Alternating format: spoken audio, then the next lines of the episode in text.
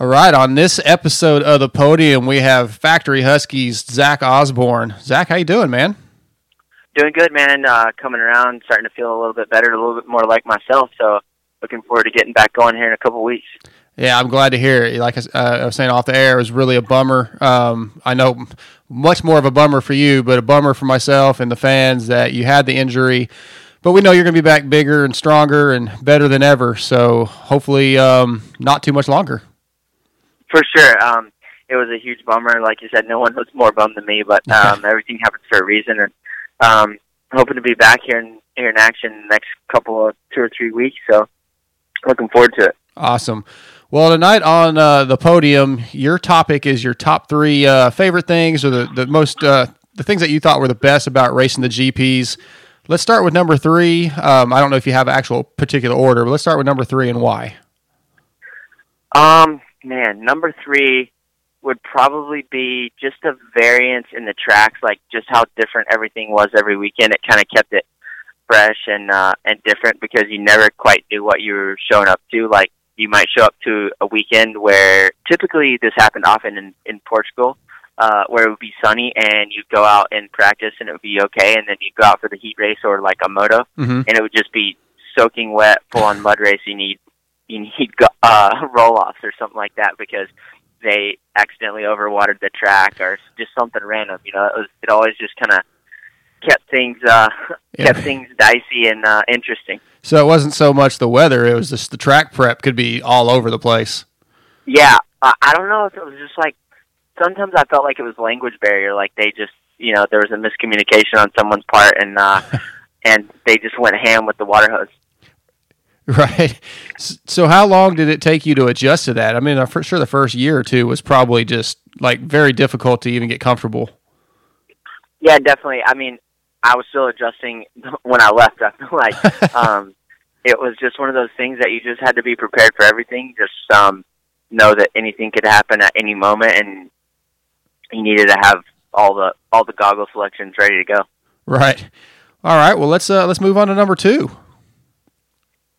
Mm, number two would probably be just a unique travel style. Um, I did a lot of my travels in Europe in a motorhome. Oh, cool. Um, partially by myself or with my teammate Mel Pocock or with my now wife Brittany. Um, and it was just, you know, tr traveling to the races, driving around Europe in a, in a motorhome, you know, is pretty unique experience and something that you don't get to, to do uh, very often. So looking back, I wish I could have enjoyed it a little bit more at times and just kind of taken it all in, or Yeah. you know, taking a side road instead of the interstate. But um, it was just a really cool experience for me, and and something I'd like to do again someday with my kids. Just you know, take a month or two and and go get a motorhome and and travel around. Yeah, that would be awesome. I've never really been overseas other than I was in Singapore for a month doing a job, but like I've never been to Europe or anything like that, and I definitely want to do that sometime in my life. Um, did you ever have any issues with like with customs, border crossings, anything where you were kind of uh, like a little sketchy?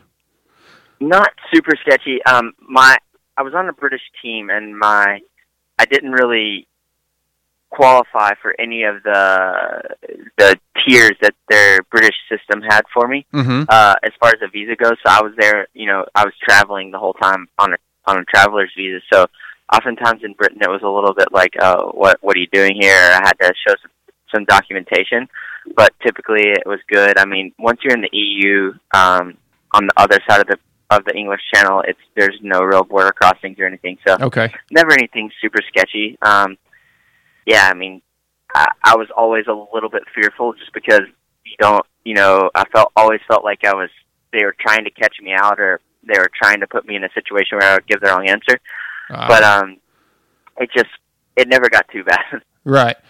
For decades, Acerbis has been the leader in moto plastic and accessories. With research and development, they continue to be on the top step of the podium each year. With products that fit perfectly, look amazing, and last, Acerbis is what you need. Acerbis is the proud sponsor of Factory Red Bull KTM, Factory Kawasaki, TLD KTM, and many more teams. If you're looking for full plastic kits, individual pieces, disc guards, chain guide sliders and blocks, frame guards, gear, or any other of the numerous products that Acerbis offers, visit acerbisusa.com or call 1 800 659 1440 and Brian and the crew will take care of you. Make sure to let them know that the Moto X Pod show sent you. Well, all right, let's move on to number one. What was your favorite thing about uh, doing the GPs? My favorite things is definitely just the enthusiasm of the fans, um, how committed they are, how passionate they are about motocross, how many people turn up every weekend to to you know just see motocross at a they're they're more like grassroots fans I would say like they just love the sport.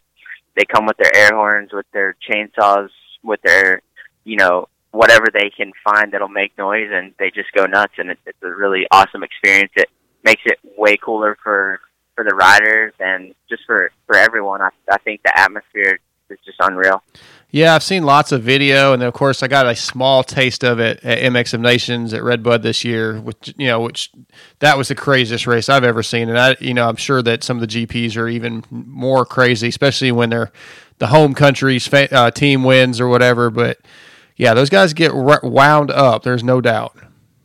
For sure, it's it's a next level um, sort of atmosphere at, at most of the GPs, especially the the French GPs and, and in Germany, they're always just nuts. Yeah. How about food? Um, yeah, I'm a super picky eater. I know as a pro, you you've got a pretty particular diet usually. Uh, any major struggles trying to find proper uh, edible food? You know, when you're traveling. No, not necessarily. I'm not very picky at all, and um, I, you know, I just kind of learned to roll with the punches. Um, I always kind of had a stash in my motorhome of like bars or something that I liked. British food, I really like British food, and they always had um, you know good snacks and stuff. So I'd always kind of stock up before I left in case I ever got in a bad situation. Right. But most for the most part, you know, when you're in Europe or um, in England, you can find good food. But like when we would go to like Bulgaria or the one year we went to Russia, like there, those places, you know, can get kind of touch and go. But other than that, it wasn't wasn't too bad. Well, would you, you know, if you uh, you right race a couple more years in the U.S. and you're uh, you win a couple more championships, maybe get a couple 450 championships, would you ever do like a, you know, you talked about wanting to take your family over there. Would you ever consider going and doing some races over there where you're there for a couple months and and doing the traveling sightseeing? For sure, I'd love to. Um, I would even consider doing like a like a farewell tour, uh, one last GP season or something like that. Yeah it definitely interests me. Um, it's not not really been seriously talked about, but Brittany sure. and I have kicked it around a little bit. So maybe uh, maybe someday. That'd be awesome.